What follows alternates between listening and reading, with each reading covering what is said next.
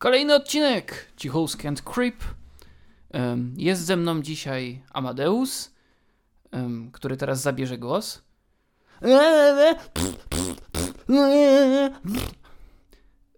No dobra. y, Jeżeli ktoś z Was ma wprawne uszy, mógł się domyślić, że Cichulskiego tutaj nie ma, ale e, w dzisiejszym podcaście będę tylko ja. Na co Cichulski się oczywiście zgodził i teraz zacytuję jego wypowiedź. Powiedział: Creep, ponieważ jesteś e, najwspanialszym, najmądrzejszym, najbardziej seksownym podcasterem, jakiego kiedykolwiek słyszałem i ludzkość będzie słyszeć, muszę odstąpić ci dzisiejszy podcast, żebyśmy mogli podnieść poziom. I e, chociaż nie chciałem tego, to musiałem się zgodzić. Trudno, jakby przyjąłem tą rolę, więc dzisiejszy podcast poprowadzę tylko ja. Drugim uzasadnieniem, wybierzcie sobie, które was bardziej przekonuje, jest to, że znowu będziemy w różnych miastach, bo Cichulski jest teraz w Gdańsku, ja jestem w Warszawie. No i przyszła kolej na to, żebym ja opowiedział wam trochę o sobie w dzisiejszym Creep One Man Show, które się właśnie zaczyna. Pytacie w ogóle, czy nasze odcinki są improwizowane, czy mamy jakiś scenariusz? Więc y, lojalnie wyjaśniam, że nasze odcinki e, to tak naprawdę kartka Cichulskiego, na której jest napisane czasami, o czym może chcemy wspomnieć, co nas ciekawi, a tak naprawdę okazuje się często, że i tak połowę rzeczy z tej kartki nie wykorzystujemy i po prostu lecimy. Więc tak, myślę, że można powiedzieć, że nasze odcinki są improwizowane. Jak to wypada, no to już wy sami oceniacie. Nasz podcast się rozrasta. Mamy coraz więcej wyświetleń w ogóle. I y, zachęcamy Was do tego, żebyście nam dawali nowe sugestie na odcinki, bo planujemy w najbliższym czasie, myślę, że mogę to zdradzić i nie będzie to wielka tajemnica, zrobić pierwszą recenzję w historii naszego kanału, bo nie wiem, czy nasi słuchacze pamiętają, ale był taki odcinek, gdzie mówiliśmy o projekcie polskiego The Office. I delikatnie mówiąc, sugerowaliśmy, że to się nie uda. The Office wchodzi za jakieś 3 albo 4 dni na, nie pamiętam nawet jaką platformę, ale planujemy już wykupić dostęp i oglądać te odcinki. Boję się, że to będzie poświęcenie, na które nie jesteśmy do końca gotowi, e, ale trzymajcie za nas kciuki, bo będziemy chcieli zrecenzować dla Was te odcinki i obiektywnie stwierdzić, czy rzeczywiście mamy polskie The Office, czy to jest to, co raczej wszyscy myślą, bo komentarze są delikatnie mówiąc mało pochlebne. Ale to taki disclaimer. Mm, Dobrze.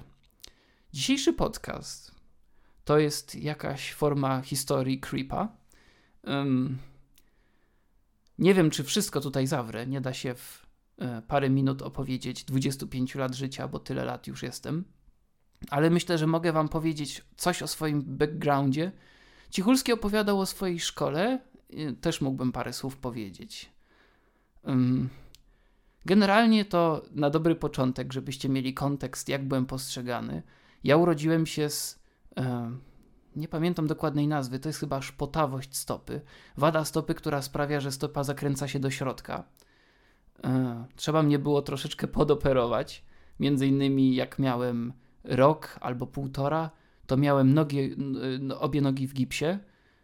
I e, co jest dziwne, ja to pamiętam, w sensie mam jedno takie wspomnienie ze swojego super dzieciństwa, w sensie takiego najbardziej wczesnego, jak mam te nogi w gipsie, co jest dość dziwne, bo miałem wtedy półtora roku, według opowieści, ale naprawdę widzę tą scenę wyraźnie.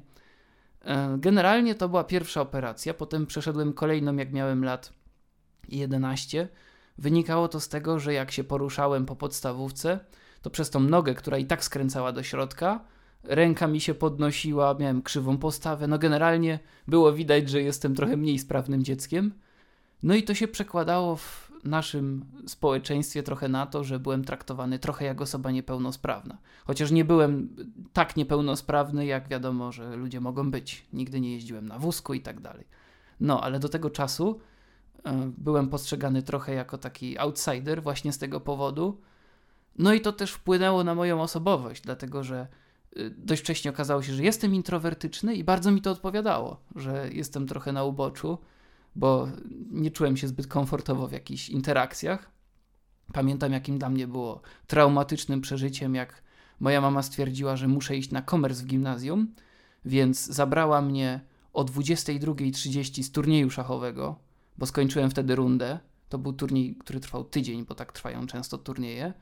Przywiozła mnie z Olkusza do Myślenic, to jest półtora godziny drogi wtedy, tylko po to, żebym o północy pojawił się na komersie, przez godzinę żarł paluszki, potem wrócił do domu i rano o 6.30 wyjechaliśmy, żeby z powrotem być w Olkuszu, żebym zdążył na rundę. Zawsze miałem problem z takimi y, imprezami. Nie wiedziałem, jak się odnaleźć, nie miałem też wspólnego języka z rówieśnikami i stąd uciekałem w szachy, bo bardzo lubiłem grać. No i też środowisko szachowe było dla mnie taką odskocznią. Nie ma tego, że siedzisz w ławkach, nie musisz przytakiwać. Miałem dużo konfliktów z nauczycielami. Jak byłem w trzeciej klasie podstawówki, to miałem najwięcej brązowych kropek w klasie. Bo nie wiem, czy macie świadomość, ale funkcjonuje coś takiego jak system kropek w podstawówce myślenickiej, chyba do tej pory że jak dziecko jest grzeczne, czyli wykonuje wszystkie polecenia, to dostaje czerwone kropki na koniec tygodnia. Jak jest trochę mniej zdyscyplinowane, to dostaje zieloną kropkę. Jak już takie jest nie w porządku, to niebieską, a jak jest wrogiem publicznym i pójdzie siedzieć przed 20 rokiem życia, to dostaje brązowe kropki. I raz pamiętam, jak dostałem brązową kropkę za to, że podpatrzyłem gdzieś ruch Elvisa, który przejeżdżał kolanami po scenie i wychowawczyni wywoływała nas do jakichś kartkówek i ja tak podjechałem tymi kolanami i ona powiedziała Marcin, wstań, wróć się z powrotem i przyjdź tak, jak przychodzi normalny człowiek. A ja się zacząłem oburzać z tej ziemi, że mi się podobał mój ruch i ja nie zamierzam i w ogóle nie będę wstawał i proszę mi dać kartkówkę. I dostałem brązową kropkę wtedy. I pamiętam to jako taki y, mój pierwszy konflikt z prawem, jaki przeżyłem. Potem były kolejne. Um, ale nauczyłem się do tego czasu, że jeżeli chcesz przetrwać w takiej szkole polskiej, to musisz zamknąć japę i się nie wychylać. I to jest najlepsza metoda. Nigdy nie byłem gnojony w szkole, przez to, że y, chyba miałem taką właśnie klaudiuszową postawę, że gdzieś tam kuleję, trochę jestem takim creepem, bo jeżdżę na zawody szachowe, mało się odzywam. Raczej było tak, że jak jest jakaś klasa i są drzwi do tej klasy i czekamy na wejście podczas przerwy, to ja sobie w tych drzwiach siedzę i czytam jakąś książkę i mało kogo interesuje i mało kto się mną interesuje. No i to było bardzo wygodne dla mnie, ale myślę, że to był taki czas mojego życia, gdzie czułem dużo bez sensu. Miałem takie poczucie, że po co ja mam cokolwiek robić, skoro i tak wszyscy cię oceniają, skoro każdy ma do ciebie jakieś pretensje, że nie jesteś jakiś tam.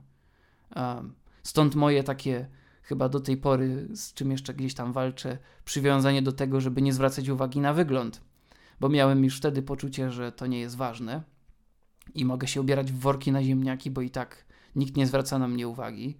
Wszyscy cię... To też jest ciekawa rzecz, że jak masz jakąś, nawet nie niepełnosprawność, tylko dysfunkcję, to wszyscy cię traktują yy, w taki specjalny sposób. To jest bardzo polskie, ale to jest mało komfortowe dla wielu ludzi. Pamiętam, że to nawet y, znajoma Cichulskiego, opowiadała jemu, a on powiedział mi, że y, ponieważ ona jest na wózku inwalidzkim i nie włada nogami, no to często jak wchodzi do tramwaju, to rozgrywają się sceny i mnóstwo ludzi traktuje ją, jakby była upośledzona umysłowo, dlatego że jest na wózku inwalidzkim. Więc stare baby y, czy różni ludzie w tych tramwajach mówią do niej: Ojeju, jeju, chodź tutaj, a ona ma 20 lat i czuje się zawsze jak siet, za każdym razem, jak słyszy coś takiego więc to też w, jakimś, w jakiś sposób przeżyłem. Um, to, że mogłem wyjeżdżać na zawody szachowe, to była dla mnie forma ucieczki. Ludzie na zawodach szachowych byli dużo fajniejsi niż w szkole, bo mieliśmy powód do rozmowy i wszyscy mieli takie przekonanie, że uciekają od rzeczy, że nie muszą siedzieć w tych ławkach, nie muszą dygać, y, nie muszą się powstrzymywać za każdym razem, bo mieliśmy poczucie jakiejś odmienności i tego, że każdy y, próbuje nas to stłamsić w różne sposoby. Um, opisałem to zresztą dokładniej, teraz będzie lokowanie produktu, w swojej książce, która się nazywa Aż do śmierci, bo w 2019 wydałem swoją debiutancką powieść młodzieżową. Jeżeli ktoś lubi takie klimaty okołoszkolne, to polecam się. E, książkę mam w ogóle na składzie, więc jak coś, to możecie po prostu pisać. E, mogę każdemu skombinować. Jeden egzemplarz, mam ich jeszcze troszeczkę, tak Myślę, że z 20 sztuk. Więc jak coś, no to po prostu piszcie. Opisałem tam swoje przycia z gimnazjum. z grubsza one się stosują do tego, co było też w liceum, bo uciekaliśmy zawsze jako szachiści z tą samą myślą, że nie chcemy po prostu być częścią tego środowiska szkolnego. Pamiętam, ile ja przechodziłem awantur z różnymi nauczycielami. Ja nie byłem w stanie, jak byłem w liceum, nie wiem, miałem jakąś psychiczną blokadę. Nigdy w życiu przez trzy lata mojego chodzenia do tej szkoły nie pojawiłem się na czas na lekcji polskiego. Nigdy. Nie potrafiłem, y, potrafiłem, y, potrafiłem nawet stać pod drzwiami przez 15 minut. Tak jak, no może nie 15, ale tak, żeby była równo 8.15 i ja wtedy wchodzę, bo wtedy nie było y, tak, że mi się wpisuje nie, spóźnienie, tylko nieobecność, jeżeli bym przekroczył ten czas. Więc stałem równo z zegarkiem i wtedy wchodziłem do klasy. Moja polonistka mnie nie cierpiała, dlatego że w ogóle olewałem jej sugestie, a potem dostawałem piątki z jakichś tam kartkówek, bo lubiłem czytać książki i większość z tych książek, które przerabialiśmy i tak już przeczytałem. Nienawidziła tego, że czytam na jej lekcjach książki różne, zamiast słuchać tego, co ma do powiedzenia. E, nie podobało jej się, że nie interesuje mnie, czy piszę czytelnie. Też pamiętam z podstawówki, jaką przeżyłem traumę, jak byłem ostatnią osobą, która przeszła na e, tak zwany duży zeszyt bo zawsze nie chciało mi się pisać, więc robiłem szlaczki, które potem i tak potrafiłem odczytać. Albo jak notatki nie były istotne, to udawałem, że je zapisuję. E, a okazało się potem w trzeciej klasie, że warunkiem, żeby przejść na duży zeszyt jest ładne kaligrafowanie, więc musiałem chodzić na zajęcia wyrównawcze, gdzie wychowawczyni dawała mi tekst książki do przepisania i ja przez półtora godziny przepisywałem go, certoląc się z każdą literką, jaka istniała.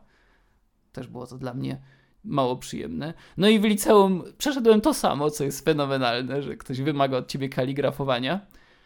Pamiętam, jakie miałem scysję z tą babką. Raz miałem jej odnieść próbną maturę, bo nie było mnie wtedy w szkole, chyba byłem chory i musiałem jej donieść tą próbną maturę do poprawy. I napisałem ją. E, oczywiście musiałem się cackać z każdą literą, więc zamiast napisać ją w godzinę, napisałem ją w trzy albo w dwie i pół, już nie pamiętam. Po czym odłożyłem tą maturę rozłożoną na swoim stole i mój kot wlazł na ten stół i na tą maturę się zżygał. Obrzygał ją w całości. Nie było jednego miejsca, które można byłoby odczytać. Ona to zrobiła intencjonalnie, wiem o tym, e, bo ją przegoniłem tego samego dnia z pokoju.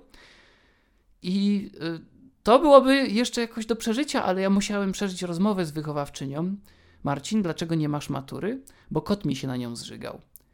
I pokazywałem jej zdjęcia, które zrobiłem telefonem, tej zżyganej matury, jako dowód, bo nikt by mi w to nie uwierzył.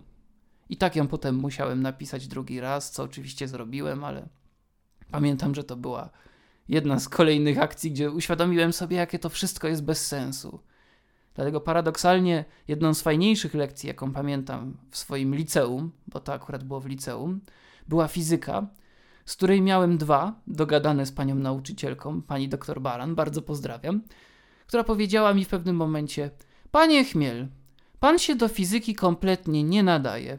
Proszę usiąść w tylnym rzędzie i uczyć się do matury z przedmiotu, który pan wybrał. Mam nadzieję, że nie będzie to fizyka. Ja panu wpiszę dwa na koniec roku. Bardzo dziękuję, pani doktor. Oczywiście udałem się do tylnego rzędu i przez dwa lata uczyłem się WOS-u i historii, które potem zdałem na maturze całkiem nieźle.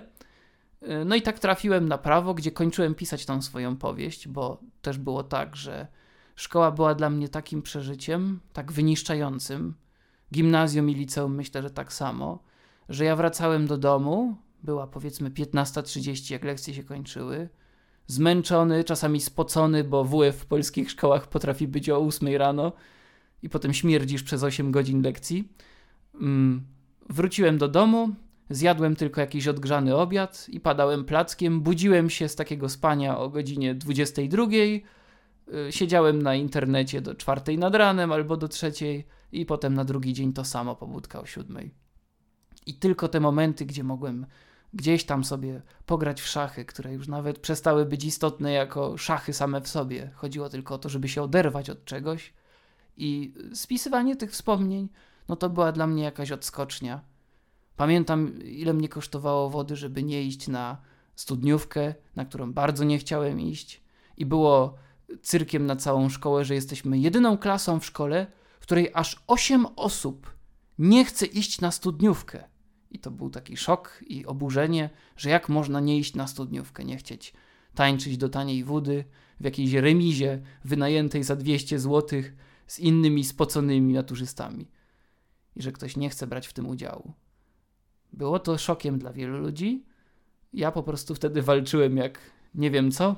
Udało mi się to wywalczyć i mam też takie przesłanie dla osób, które mm, miały taki okres w życiu i czują się źle z tym, bo wszyscy słyszeliśmy pewnie, że to jest twój najlepszy okres życia. I ja sobie wtedy myślałem, jeżeli to jest najlepszy okres życia, to co pozostało?